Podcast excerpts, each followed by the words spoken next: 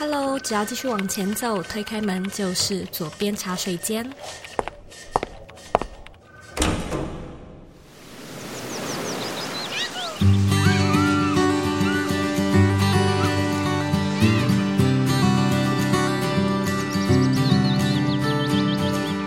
你现在在收听的是左边茶水间第一百五十七集。你在人生中会不会经常觉得自己是一个内心不太坚强、做事不太有毅力的人呢？或者你会不会有的时候有一些新的想法、新的点子，或者想要尝试的新 lifestyle，却嗯不晓得为什么在几个月或者是几年之后又默默的回到一模一样的 loop，生活持续一成不变，甚至呢也不晓得要怎么样改变。其实人生中造成迷惘的原因有千奇百种，但是呢，我们今天所分享的算是一个根本的原因，也就是你自己内在的韧性，还有自我效能的感知能力。而我们今天呢，要请到的就是一位大来宾，相信很多人都听过他，就是台湾非常知名的心理学作家刘轩。刘轩呢，在过去二十年出版过将近二十本书。书也曾经主持过电视、电台等节目。那我们今天算是非常荣幸，能够邀请到这位大来宾来和你聊聊什么是 resilient，要怎么样去衡量自己到底韧度有多强？那怎么样在生活中找到那种有掌控的感觉？以及呢，我们在面对挑战的时候，又有什么样的方法或者是 SOP 能让我们去度过难关？今天这一集，我个人觉得真的是非常的精彩，而且我们聊的内容，嗯、无论是在节奏上，呃，内容上，或者是品质上，都是非常的顺利。所以，我们这一集啊，也有另外录制一个影片的版本。如果说你想要看影像，也就是我们的幕后内容，可以呢到茶水间的 YouTube 上面。那它的影片呢，我们是精简的版本，也有帮你上字幕。那这一集呢，因为主题上面有比较多的。专有名词，所以先预告一下，到时候呢会有比较多的一些英文单词，所以如果说呢你想要到原文去看整理好的文字档案，你也可以呢直接在网址上输入 z o e y k 点 c o 斜线 resilience，它的拼法呢是 r e s i l i e n c e，你只要输入网址呢就可以看到这一集的完整内容。那你准备好了吗？让我们一起欢迎今天的来宾刘轩。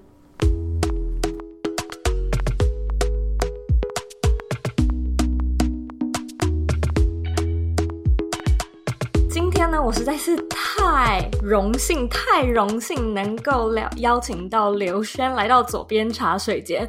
我甚至现在就是有点紧张到说不出话来。现在就是呈现一个小粉丝的心情，非常非常开心能够邀请到刘轩轩哥来到左边茶水间。Hello，Hello Zoe，Hello 各位听众朋友，大家好，我是刘轩。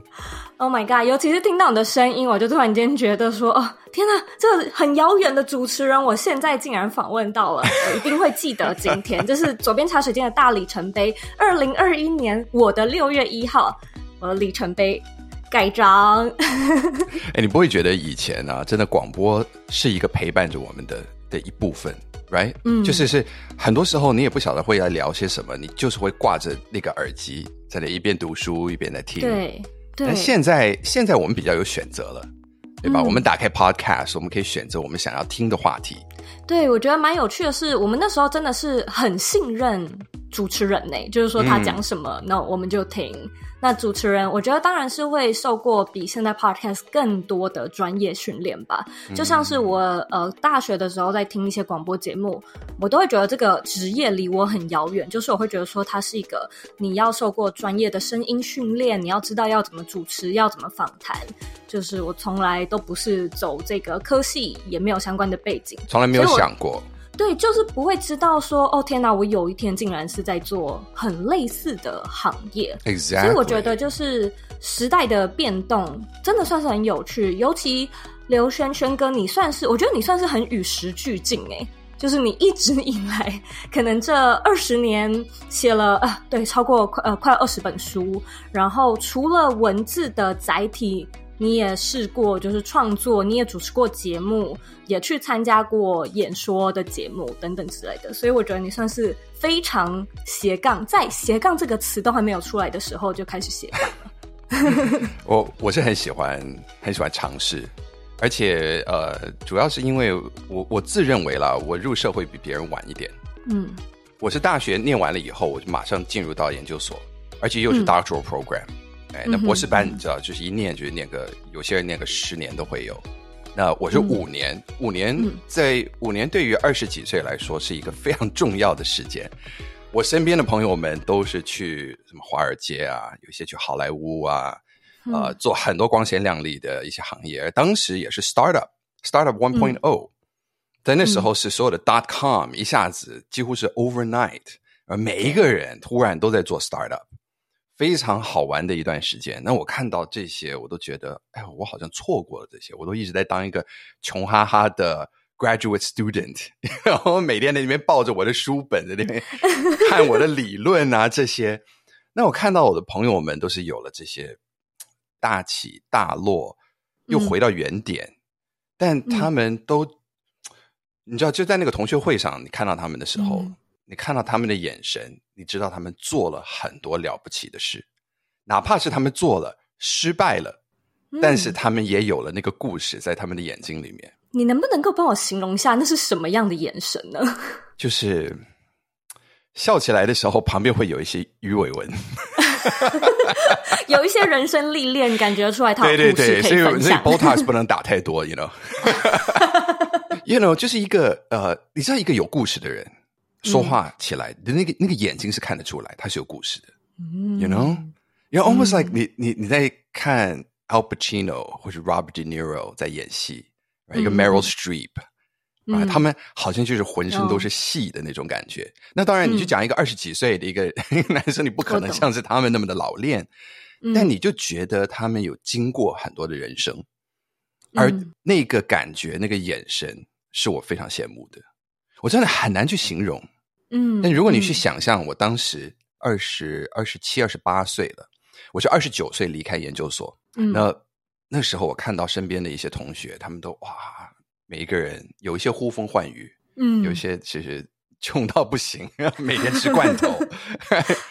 But they have stories。嗯哼，而我自己研究的就是 human developmental psychology。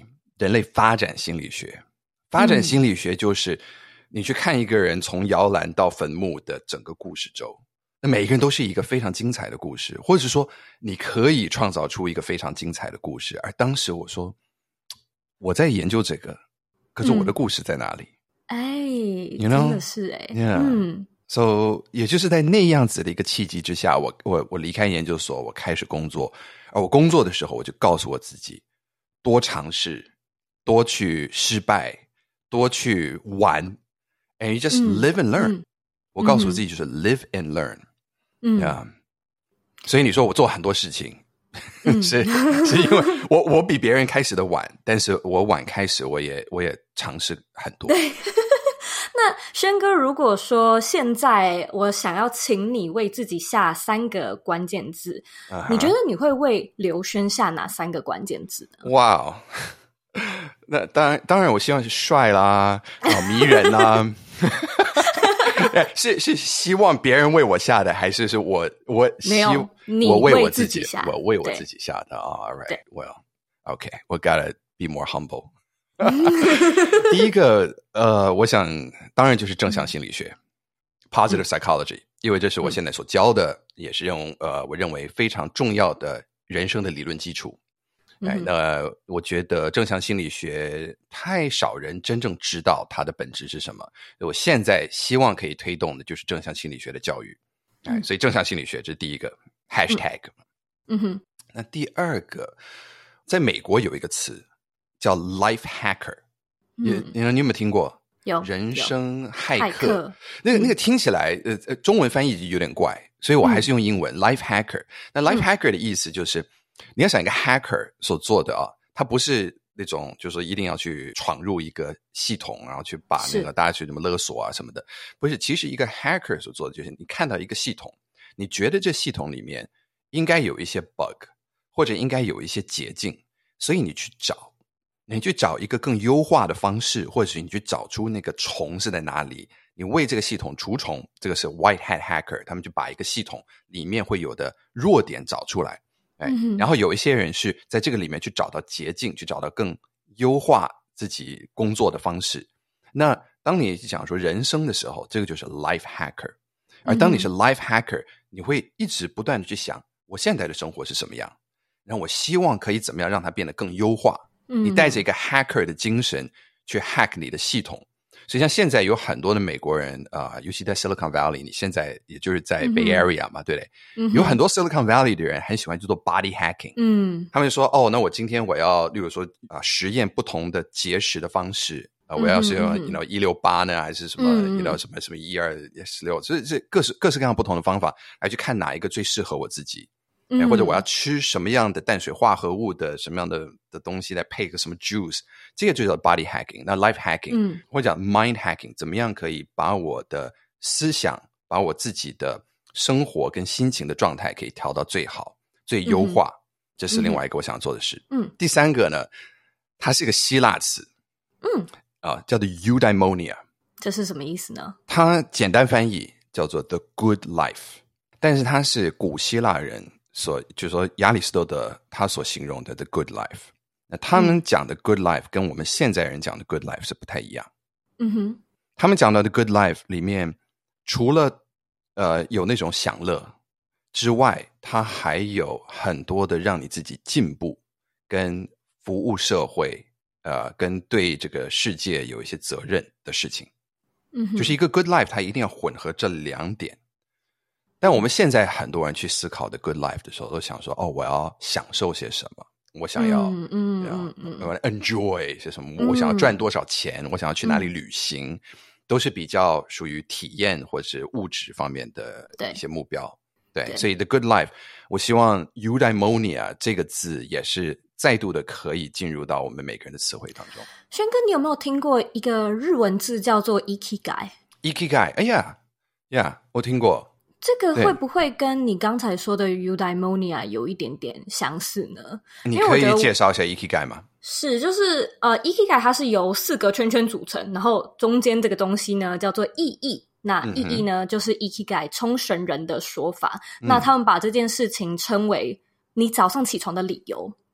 把你叫醒的事情，然后它的组合方式是你喜欢的事情、你擅长的事情，呃，别人会付钱请你做的事情，以及世界需要你的事情。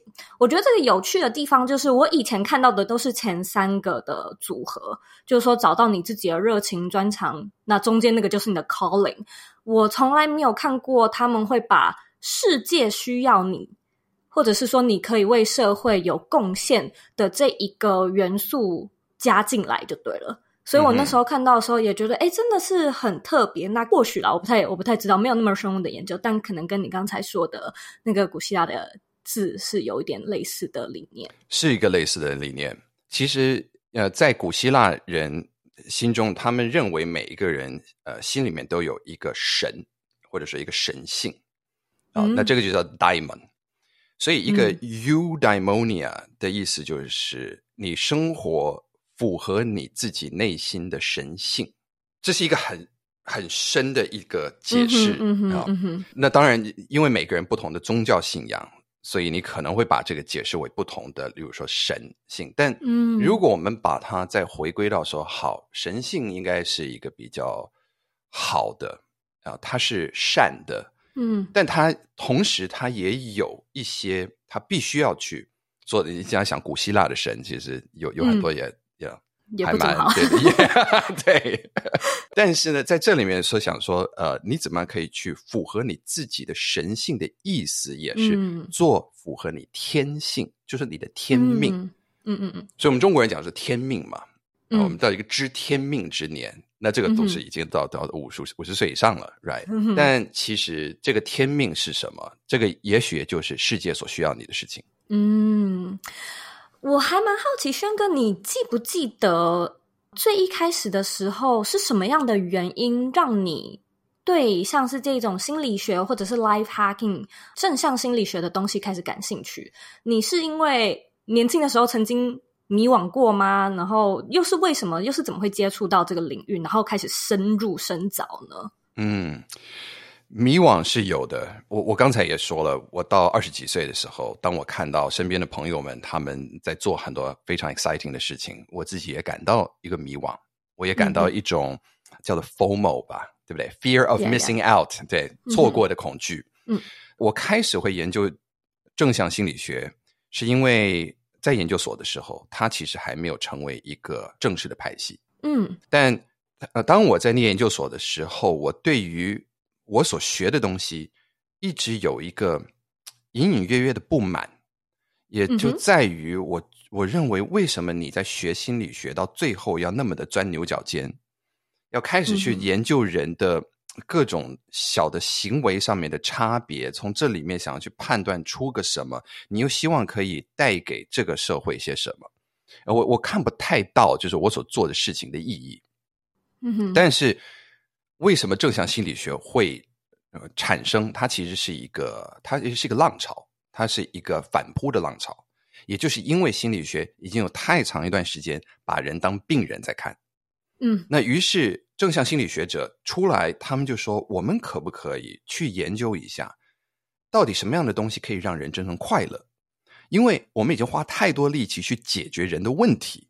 嗯，但你去用药物去压人的人的各种的状态，对不对？治标不治本的那种。对，然后把一个人搞的就是平平的。嗯、你说，you know，how are you？呃、uh,，OK，你知道，就人只是 OK 而已。嗯、那我们人生活在世界上不只是 OK 啊。那我们也认识一些人，他们可能很快乐，但是他们的生活并不美满，对不对？嗯、我们看就是一点都不完美，but they're very happy，they're very flourishing，、嗯、或者说他们一直不断的在成长。那这时候，心理学家就会想要了解，那我们有没有办法去用比较科学的方法，去用我们平常去看病人一样的工具，来好好的去研究这些快乐的人他们是在做些什么？于是就有了 positive psychology。那这一整个 movement 是我离开研究所之后，它才真正蓬勃发展的。嗯，所以当我在呃，我记得是二零一零还是一一年，刚好是有一些机会。我又要去做一些讲座啊、呃，跟大家分享心理学的一些知识，嗯、再加上身边有很多的朋友在问我这些问题，嗯、还有一个非常重要的就是生了两个孩子。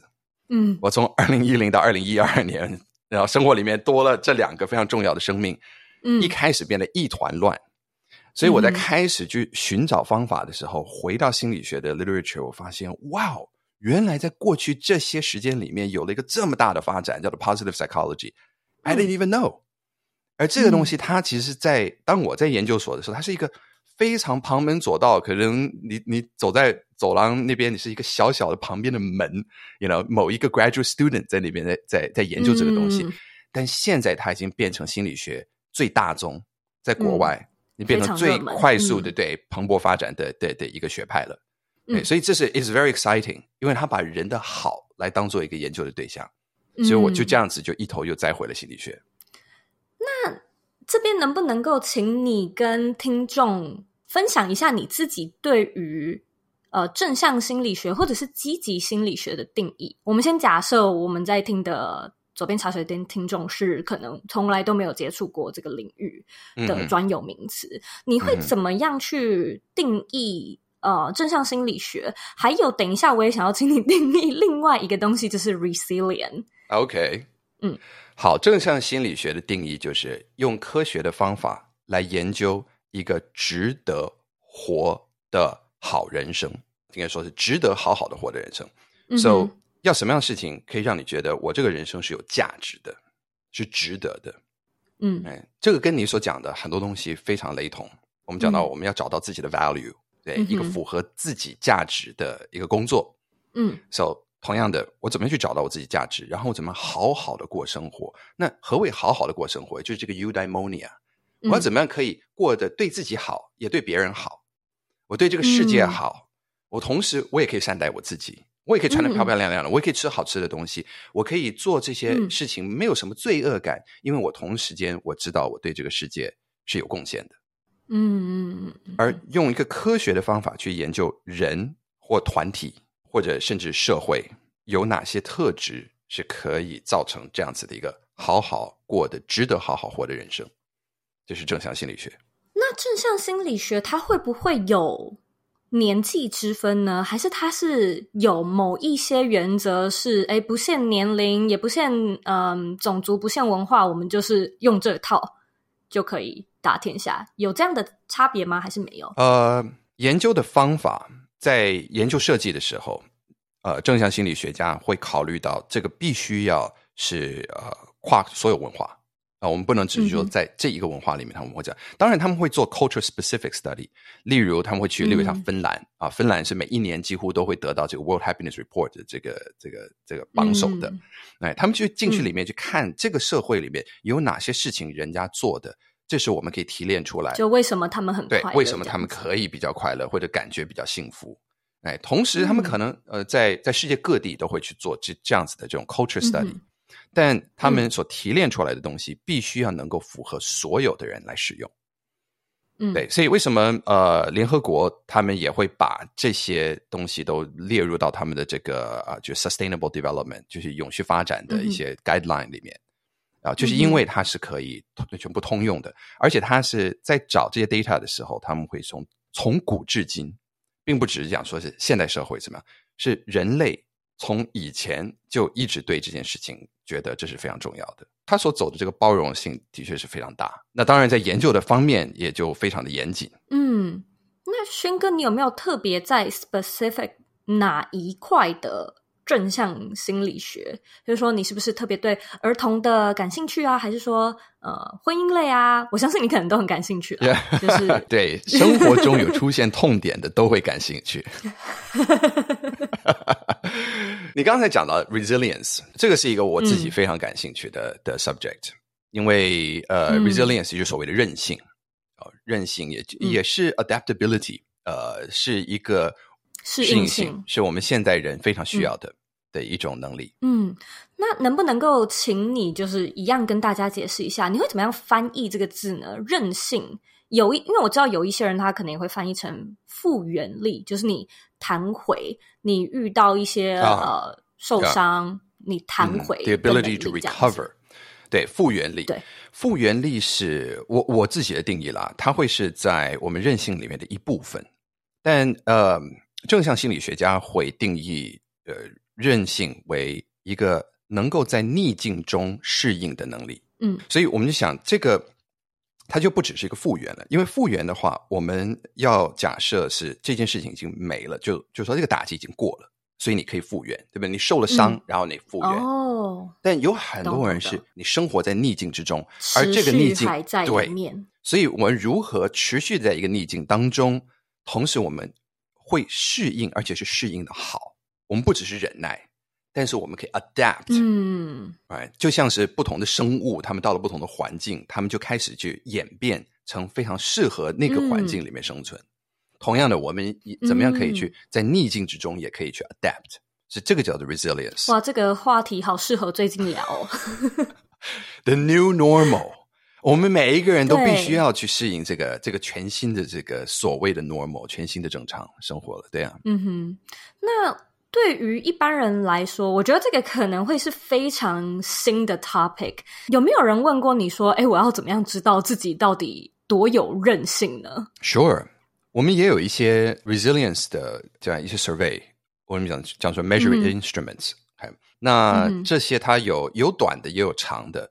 从不同的切入点呢、啊，来了解一个人的韧性，因为我们讲韧性，它包含到几块，嗯、它有你自己的心态，嗯、你怎么去看待这件事情、嗯、，right？The explanatory style，、嗯、你你也有刚才所讲的复原力，你多么快的可以把事情放下，哎、嗯，这个里面也包括到 mindfulness，你多快的可以回到现在当下，而不是卡在自己的负面思考的鬼打墙里面。嗯、那同时，你也有一个行动力。你怎么样可以去计划跟设定你的目标？嗯、怎么可以去达成你想要达成的这种改变？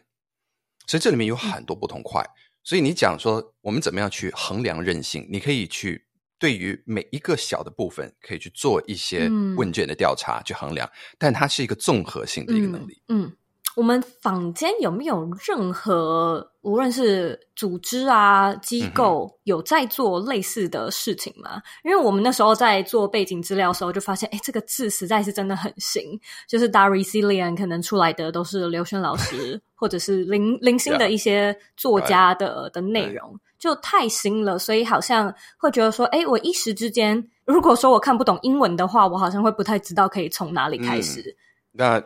就从宣言文创开始吧。哦，好，我们会陆续的再再补一些文章啊、呃，多做一些呃，或者是小的课程啊，甚至 webinar 来教大家一些韧性。Resilience 的研究也真的属于蛮新的。嗯，这个里面呢，如果说 Resilience 现在用的最多的两个地两块地方，一个就是在 corporate training 里边。就是所谓的企业、嗯、啊，那很多一些企业讲师他们会讲到，但他可能他们可能会用一些不同的名词去去去包装它，嗯、抗挫力啊这些等等的啊。嗯、那另外一点呢，就是在呃，像是教育系统，尤其我们看欧美的教育系统里面，嗯、开始去大量去运用 resilience training 对于小孩，因为他们觉得一个人要什么时候开始学是越早越好，所以有一个名词叫做 grit，G R I T，、嗯、我不知道你有没有之前有没有听过。他是一位心理学家，叫 Angela Duckworth，他的研究里面所发现的。嗯、那 Grit 的定义就是对一个长期目标的持续热情和毅力。嗯。这个字，我觉得对于你所教的也很很 match，我写下来，非常 match。我开始去调查，因为 grit，你要你要想哦，我要怎么样可以来持续我的热情？嗯嗯，对。我要怎么样可以 focus 在我的目标上，而持续去达成？对，持续有那个 momentum。对，那如果我的 grit 很强的话，那我是不是韧性也变强了？嗯，我觉得我的行动力也变强了。嗯嗯嗯。对，而一个人什么时候最需要开始去发展这个 grit？就是当他第一次在人生当中必须要去面对很多他可能不想要做的事情，然后要在这个里面找到自己想要的、自己感到热情的，并且能够设定目标，还能够持续的朝着这个目标去发展，就是在学校。对，一个一个小学生就已经开始去面对到你必须要天天跟自己 的欲望作对，对不对？嗯呀，那。我们我们长大的时候，我们就说，反正你就忍就是了，这就，是你要做的事情啊。嗯、你的功课就是得做啊，嗯、对，然后报告就是得交啊，考试就是得考啊，所有的东西都得得得得得。但这里面有没有一个方式，可以在其中去培养人去开始寻找？我们不是说我们可能会喜欢所有学校里面东西，我有同学说哦，我对 学校充满了热情，It's impossible，right？但是我们最起码可以开始懂得一些一些方法。来去寻找这个热情，嗯，哎，那这个趁早的时候就可以开始发展的。那轩哥，你曾经在某一个演讲里面说到，就是韧性高的人，他相对呢都会有比较高的 self-efficacy，你把它翻译成自我效能感。这个对我来说也是一个哎、嗯、好新的词哦，我相信对很多听众来说也是。所以什么是自我效能感？那这个东西它跟我们的自信是很相似的吗？呃，它是自信一定需要是一部分，嗯，但光是有自信不够，光是有自信，呃，你还需要能力。那我们认识有一些人，嗯、他们是很有能力，但是没有自信，嗯，对，那也就有点可惜。或者是有些人是只有哇呀，那个叫叫做自我的感觉良好。对那你需要这两个，这两个绕在一起的时候，它是一个重叠。嗯，它重叠的地方呢？还需要你透过不断的尝试，然后最后找到一个我们叫做 agency，这个是第三个部分。agency 的意思就是我对我自己的生活有一种控制的感觉，就甚至说我要这么做，然后我知道我能够这么做。嗯，所以当你有能力，然后你也有了自信，然后你透过了尝试之后，你知道说，当我想要做一件事，我有这个。呃、uh，ability 是可以让它发生的。So I'm efficient，就是说 I am effective，effective，就是说我是能够有效能的，所以就叫做自我效能感。它到最后，它就变成一个感觉，嗯，right。所以你去看到一个自我感觉良好，但其实没有能力的人，嗯，任何人其实看到他们可能，you know, 碰轰一下之后，马上就已经 back on 了。你已经知道这个人，他他其实他只是吹牛而已。嗯，但有一些人，你看到他做事情很稳，非常。有自信，稳稳的给你这种很安全的感觉。你知道你教什么东西给他就是非常可靠。嗯，你看，你知道他碰到了状况的时候，即便他不知道答案，他也会知道如何去找到答案。嗯嗯，还可以把他那个工具箱拿出来，嗯、来，我们来看看如何去解决。哎、嗯，这样子的一个人，我们说有 high self efficacy。那我们要怎么变成这样的人呢？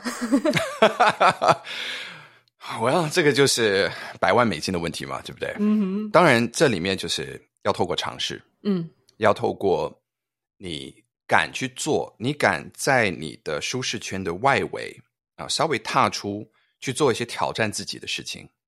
你要在挑战自己的时候，先认清你想要走的目标是什么，嗯、你想要达成的这个练习想要做的是什么？嗯。也可以衡量到自己是否是在进步，嗯，然后在进步的时候，知道如何把这个进步捕捉下来，并且变成一个能够累积的能力，嗯，哦，就有点像是你举哑铃好了，嗯嗯，我之前我也哦呃十五公斤我举不起来，哎，所以我就退回到十公斤，十公斤我可以，我就可以举个哦几下五下，然后我再隔两天我再回来，我说哎，我那五下半，嗯，我已经开始进步了。你用这样子的方法，非常刻意的去练习，刻意的去记录，嗯，然后你逐渐的就会进入到一个所谓的 learning zone，你你就开始去发展出新的能力，而这个能力有一天你会发现，回头一看，哇，我已经比之前进步太多了，嗯，哎，这时候你在这个领域里面的 self efficacy 已经增加了，嗯，所以在这里面有很多有很多部分在里面，it takes very deliberate practice。我们说要有一个非常刻意的练习机制，嗯哼，你才能够知道自己是否真的有在进步。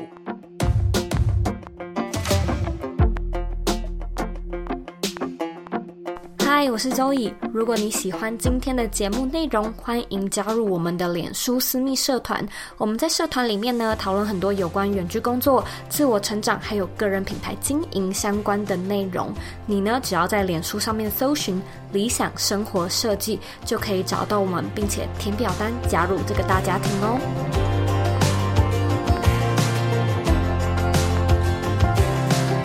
我觉得你是一个，我现在的感觉，远端感觉 是一个就是 self efficacy 很高的人。我有的时候会问来宾说：“你会不会觉得自己有什么样的超能力？”那当然这不是超人的能力了，但就是说跟可能其他人比起来，你例如说特别有耐心，呃，特别坚持，或者是说特别怎么样？你觉得你是不是有？特别什么样的特质，而让你就是说，哎，无论是在自我效能感更高啊，嗯、或者是说可以有现在这番成就呢？哦、oh,，that's a that's a great question. 嗯、um,，我我做过不同的心理测验，来告诉我我的那些特质是什么。对，这个这些都要看说 Strength Finder、嗯。我自己的 podcast 里面也曾经有一集，然后我们在大概最受欢迎的一集之一，就是当我来介绍各种不同的优势测量的工具、嗯、心理学的工具，，the Strength Finders。那呃，这些 Strength Finder 大致上面告诉我的都是我的 Number One，呃，就是 Creativity，、嗯、所谓的创意。那这个创意呢，呃，这个里面也包括到 Adaptability，、嗯、就是我可以根据。环境跟呃事情的变化，而去做很快速的创意调整。嗯。所以，当我在回头再看我自己的工作的时候，我就发现，哎，其实我处处都在使用到这个。像是我以前我呃有好几年的时间，我的主要工作是做广告音乐制作。那广告音乐制作其实每一天你面对到的 case 就不一样。那今天说是哦，我要一个很时尚的音乐，然后明天说是哦，我要一个什么汽车那种很厉害的这种音乐，哎、嗯，我要一个速度感很强的音乐。你要去解读，你然后去解读这个导演他到底是什么意思，嗯、去找到一个符合他们想要的东西。所以是一个用创意的方法来去解决问题。啊、嗯，然后后来当啊、呃、这个活动音乐总监的时候也是一样，处、嗯、着我们所听到的可能是国外过来的一个一个国际的 guideline。那在 local 的 office 要想说，那我要怎么把它执行出来？我就可以去做中间的这个诠释者，说哦，我在判断，其实这个 head office HQ 这边他们要的是什么？嗯、那我们可以用什么样的音乐，用什么样的表演的方式帮来帮助他们解决这个问题？啊，我很知道，因为我先生是 composer，、啊、就是我站在旁边 看着他工作，我就觉得哦，哇哦，你怎么知道要这么做啊？就是我很 amazed。Yeah。Yeah，其实 actually，因为 composition 这件事就是，当你只收到一个所谓的 creative brief，对不对？对。你收到一个这个这个创意的 brief，而且有很多时候是感觉。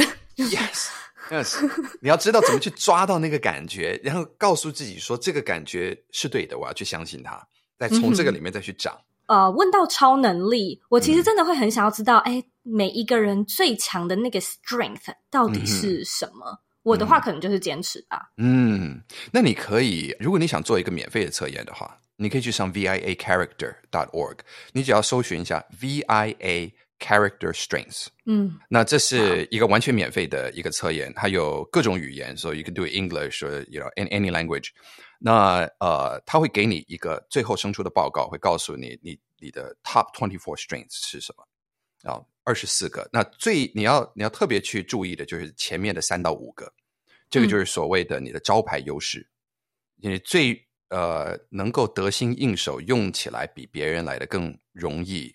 呃，也是如果你去随着你的 strength 去嗯建立你的生活的话，嗯、你也会感觉比较事半功倍。嗯好，听众都听到了哦，就是这个网址，等下听完这一集的节目，可以马上去测测看自己的优势.前五项有哪些？嗯哼、mm，hmm. 那我们现在来聊聊面对挑战的这个议题。嗯、mm hmm. 呃、我觉得蛮有趣的是，那时候我在调查的时候，我就看到你曾经分享过你自己有一个 SOP，他们的顺序分别是：呃，遇到一个问题的时候，你会先收集一下这个背景的事实。呃，收集完毕之后呢，第二步你会找出关键的因素。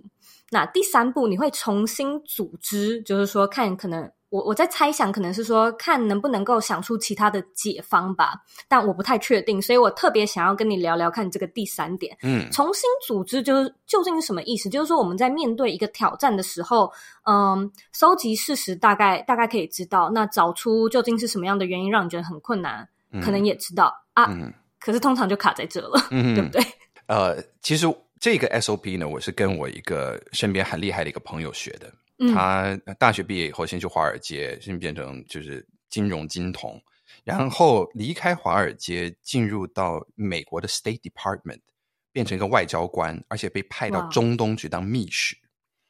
嗯哇，他自己本身不是对，不是中东人，还有这个行业哦。就是、well，well，他他。他绝对不会承认他自己所所做的事情，好但他有些时候会讲到一些，我说：“哇，原来你们会，然后你会这样子 operate，、嗯、对。那”嗯、然后之后呢，他又成立了网络公司，这个网络公司也非常的成功。他现在做的一个网站，很快速，大概在一年之内就收到了大概两百多万个会员，很厉害。所以他怎么办到的？对，非常厉害的一个人。他就做什么可以成什么，他就说：“上，我就是有个 SOP，我的 SOP 就是我的 Step One。”我先去看所有大家能够去找到的有关这个方面的资料啊，我先有一段资料收集的的时间，嗯，知道这个这个领域的轮廓之后，我就开始去找各种的好的榜样去模仿，哎，然后呢，模仿的时候，我就开始去问我自己，这些人，例如说，他现在他现在也在写小说，哇，所以他现在就看很多小说，他他喜欢的小说家。他在看的时候，他就去模仿他们的文笔，去写一篇一模一样的，完全就是模仿啊。但在模仿的时候，他就问自己说：“这个部分到底哪一个部分我是喜欢的？他为什么他好？哎，海明威为什么他的这个字句里面为什么这个东西好？他就开始问自己，然后他会有一些答案，这个东西就变成一个 module，它就会变成一个小组装的一个套件。嗯，那当他开始去做出这很多的套件的时候。他就会知道说，OK，这个人他他擅长的是这个，他的文笔他好的地方是这边，我喜欢这个作家的这个，OK，所以他就开始把这 A B C D 把它连在一起，就可以开始重组成一个属于自己的一个风格。嗯，那这个就是他的所谓的重组，你必须要去 modularize，你要去从你想要学习的榜样里面提炼出他们做的什么东西是你想要学习的，或者他们所做的什么东西是。我觉得这个适合我。不喜欢的，我、oh. 我说呀，或者如果你不喜欢的话，你就不要去，对，不要去学这个。嗯、但是你把这个部分提炼出来，把它变成一个一个小的，嗯、好像乐高一样，嗯、你就可以去用这个乐高再去拼组出你想要做的一个新的 style。那轩哥，你自己有没有曾经用过，就是这个 methodology 去 面对你自己的什么样的挑战呢？Sure。all the time。我觉得这个 SOP 非常好用。嗯，我讲过 TED 很多次嘛，那那个 TED、嗯、TEDx。嗯，那么呃，每一次要去讲的时候，我也都会先大量的去看一些 TED 的的影片，然后从这里面我我就试图说，我有没有办法讲的跟这个人一样。嗯，逐渐的我也就开始发现，哦，原来他们在做的是这件事。他们一开始都会用一个个人故事，这个个人故事里面再带到一个小的可能开你脑洞的一个一个 concept，right？一个新的概念。然后从这个概念里面，他又引出一个问题，再从这个问题里面，他再去去做下一个。就你分析一下他的对，就开始就开始去分析。那这个所有的这些发生，都是在 Chris Anderson 他出了那个 How to Talk Like TED 的这个。在在这本书之前，嗯、所以当这本书出来的时候，我一看，我说：“哎，这根本就是我在看 TED 影片里面开始整理好了。” 对，对，Gonna save myself so much time。嗯，那如果说现在想要请你分享你自己可能生活中你最喜欢的练习，有点像是说练习让自己的心态更加的积极，或者是说有更多。正向心理学的训练的话，你自己个人有没有特别喜欢的几种生活中可以训练的方式呢？我不讲几种好了，我就讲一种。好，and practice gratitude，练习感恩这件事，是一个再简单不过，嗯，但是会在最短时间里面给你一个最大的改变，尤其是感觉上面的改变。嗯，就是当我们练习对于生活里面的大大小小的事情有一种感恩的心态，那这个很简单啊、嗯呃，就每天睡觉之前拿一个笔记本，我这里这个是我自己的 gratitude journal 啊，那这个是我特别设计的，做特别哦，oh. 特别设计的 gratitude journal，对，那里面呢，你就可以写下 three good things that happen，就是三件好事情。嗯、那你写下三件好事情，以及为什么你觉得这是一件好事情啊？嗯、那你在写的当下，你就会去回想，啊，尤其是二十四小过去二十四小时里面发生的觉得还不错的事情，然后呃，就写完，That's it，That's it，嗯，Yeah，That's all you have to do。你因为这个是塞里格曼博士跟宾州大学他们所做的一个研究里面发现，持续这么做两周之后，绝大部分的人他们的情绪上面两周就可以，两周就已经可以有更好的更好的心情啊，心情更稳定，而且。呃，就是那个所谓的抗挫力，你的 resilience 也会变得更好，嗯，哎，嗯，也会睡得更好。如果你是在睡觉之前还做的话，超简单，但真的每一个人都可以开始做。所以在我自己的脸书上面，我几乎每一年我都会发起一个一百天感恩日记，就是大家跟我每一天你就 po 一张图啊，就配一个短文，说你今天想要感谢什么人事物，嗯嗯，很多的朋友啊，做了一百天之后就继续持续做，最长的一个人现在已经做三年半了。我自己平常也有在做感恩日记，然后我对这个也算是稍微有一点点小研究。我之前就看到有一个呃分享是说，你不只要写下你感恩的事情是什么，同时呢，你还要看着你写下来的东西，然后你要 revisit 那种感觉。就是那个 feeling，、嗯、例如说，你写下我今天老公帮我准备早餐，这早餐很好吃，right. 然后你你就这这件事情已经是可能八小时前的事了.但是你写完之后呢，你就是念出来，然后你要再想一次，他就说，好像你脑中里面那种。感受的东西，它不会分辨说哦，你现在正在发生，还是这是过去式。就是说，我们过去那些很美好的回忆，你想起来，你还是会笑，你还是会觉得很幸福，尽管现在这个当下的现实不是正在发生。对，对，所以我觉得也是也是非常的有意思。是是是，非常同意，因为我们每个人都有一个天生的 negativity bias，我们的大脑会偏好去注意那些比较负面的人事物。嗯这是我们的基本的生存机制，我们要去注意到危险是什么，嗯、我们要注意到那些我们不喜欢的东西在哪里，我们才能够去避免它。嗯哼啊，那所以你要去想一一天当中，如果最后留下来的都是比较 negative 的一些感觉的话，哦、那你很容易进入到一个负面漩涡。嗯，所以当你为什么说在呃睡觉之前，当你这么做的时候，你是在在。等于算在练习，让你的大脑再回想跟去注意到那些亮点。嗯嗯嗯嗯。而如果你可以把这些亮点带入睡眠的话，那你是不是会睡睡得比较好？是。那是不是起来的时候你的精神比较好，会比较正面？现在讲就会觉得哦，完全合逻辑。Right. 那轩哥，你这几年除了积极在推广就是实用心理学之外，你最近也出了一个牌卡游戏。我跟你说，我我去你的网站上面看完之后，马上想要买，因为我跟我先生都是非常热爱就是玩 board game。Oh. 我们有类似的游戏，但是没有像你这种问到这么心坎里，就是这么深入的。所以我想要特别请你分享一下。好，应该要先跟听众解释一下，就是这个牌卡叫做“我想听你说”，那它是一个什么样的卡牌游戏？还有你的设计理念。Okay, 我这个卡牌游戏，呃，它其实非常简单啊、呃。我们说我我不敢说它是个 board game，嗯，但它的设计是。你应该要把它放在一个桌上，嗯，最好是自己家的餐桌上。嗯，所以我们把它设计成一个，就是一个一个高高的一个盒子啊，刚好是立在餐桌上面，呃，长得有点像是一一盒小小的一盒爆米花，嗯，所以我们就给它叫 Popcorn Talks。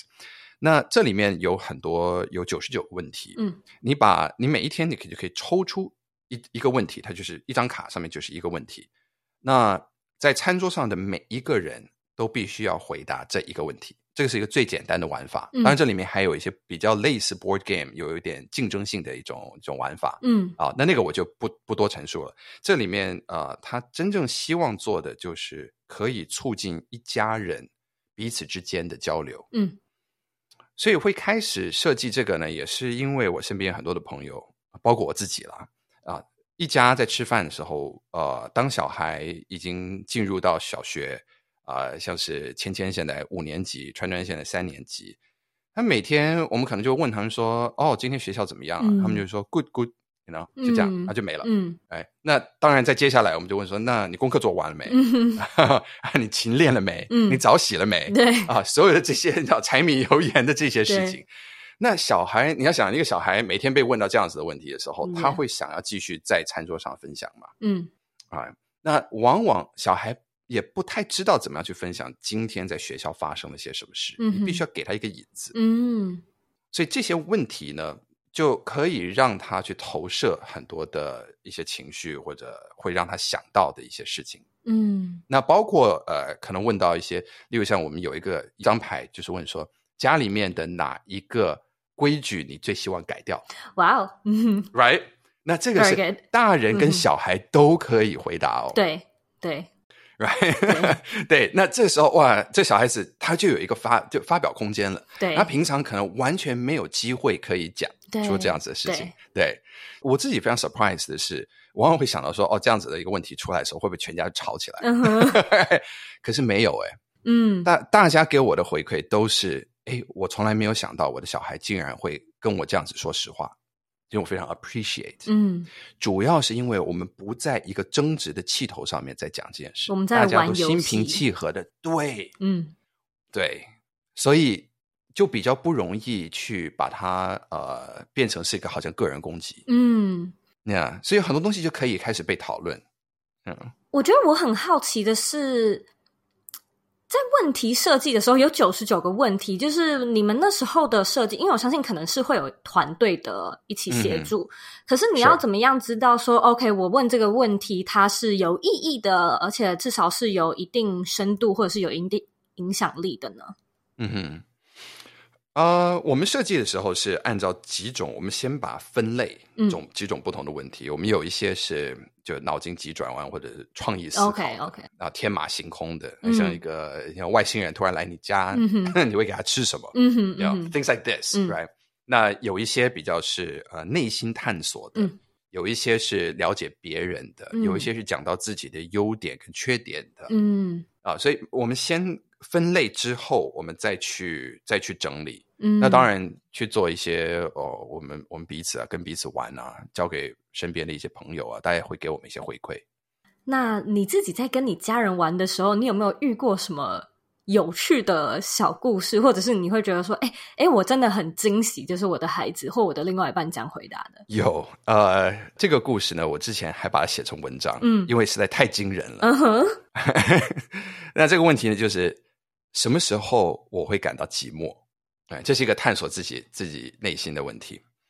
原本呃，我我本来想这是一个很难回答的问题，就对于小孩子来说，嗯、结果没想到是我儿子先回答。嗯，他先举手回答。他说：“呃，当时他还比现在更小他说：“当全家都你们好像计划去一个什么地方，然后我自己没有办法。像以前，因为他个子太小，我们去什么儿童乐园什么，有些东西他都没办法做。嗯嗯，嗯啊，那这时候我会感觉很寂寞。嗯，然后姐姐呢，听到弟弟分享了，她也不示弱，她马上她自己也说，她说：嗯，当我们早上起来，我们我发现你们抱着弟弟，然后我自己在房间这样走出来，看到这时候，我会觉得很寂寞。” Oh. 我心里就说：“哦，真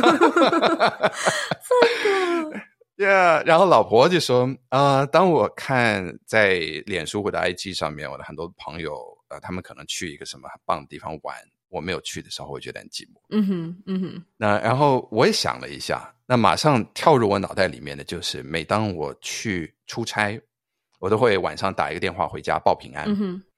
我说挂上电话的那个三十秒，我会觉得很寂寞。嗯，这样，yeah. 所以我说，哎，四个人，四种不同的寂寞，都是寂寞，但从这里面，我们更了解了彼此。我觉得非常有意思，因为我觉得在我们的生活中，我们如果没有这个机会，我们不太会去聊，嗯，就是不太会去丢出这样的一个对呀问题。有谁会坐在客厅里面说，哎，你说说会觉得很奇怪？对，就是太奇怪了。对，但其实我，但我们每个人其实有机会去分享这种比较深层的东西，是是会让人快快乐的。我觉得，我我也我也认同，嗯、因为你知道，我那时候看完呃你们的就是页面上面的介绍之后，我心里面冒出一个问题，我不知道有没有在你们的卡牌里面，但是我就想说，哎，我不知道我爸妈小时候的梦想是什么耶。嗯，我好像会很想要问问看，说，哎，爸爸妈妈，你小时候的梦想是什么？嗯哼，嗯，从来他们都没有 share 过，嗯，从来都没有、欸。哎，我现在就觉得说，哎.哇，真的是好可惜。但是有的时候，可能在家人面前，你会觉得，哎，这个问题会不会讲出来有一点奇怪？Yeah，you know，如果真的是跟很老的老一辈啊，我我也必须承认，有些时候他们。他们真的因为从来没有好好的去思考过这个问题，对，所以当你问他们的时候，他们说：“你干嘛问呢、啊？”对，就是我现在想象，我如果去问我阿嬷的话，她可能会笑笑的 带过。啊，对啊，啊，不就这样吗？对对，对，人生就这样啊，就过日子啊，对，嗯。啊啊，你你们都好，我就好，对，会说这样子类似的话，嗯，但我们现在的社会不一样了，我们现在。想要去找到我们自己的 why，嗯，我们想要找到我们自己的人生价值跟值得好好活的人生，嗯，这个是我们人生的一个最终目标。因为找到这个之后，我们可以去 fulfill 我们的这个 ikigai，对，可以找到那个世界需要我们的这个地方，找到我们真正有价值。这时候我们可以快乐，嗯，我们有一个好的生活。哎，so 我们可以说我们很幸运。我也觉得，嗯，因为上一辈他们的努力。为我们垫了这个基础，我们不愁吃穿，嗯，我们有机会可以去找一个更高层的自我实践的一个目标，嗯哼，所以就好好的去找吧，嗯，非常谢谢轩哥今天来到左边茶水间。现在呢，我要来问你最后一个每位来宾都要被问的问题。哦，OK，你认为的理想生活是什么呢？哇哦我认为的理想生活是可以在。住在一个充满了阳光的地方，每天打开窗户，看着蓝蓝的天、蓝蓝的海，为我自己泡一杯啊、煮一杯好喝的咖啡，然后坐下来开始学习、成长，并且把我所学的东西能够跟世界分享。你觉得你现在在过着你理想的生活吗？今天外面的天还蛮蓝的，有看到海吗？没有海，但是天还 OK。呃呀，我我们现在你也知道，现在台湾的疫情，嗯、我们都在家里面，嗯、对，嗯，那需要自制，我们不能出去。虽然看到蓝蓝天，我们待会儿我应该到屋顶上面晒晒太阳，补一下维他命 D。啊、嗯 uh,，But I don't complain，我觉得我已经算非常幸运了。嗯，而且我们今天你看，这个因为科技，我们还可以这样子进行这样子的访问。真的。太开心了，啊，还可以跟世界分享，真的非常谢谢轩哥今天的受访，我实在是收获多多，真的是我的荣幸，谢谢你，也是我的荣幸，谢谢你，Zoe。谓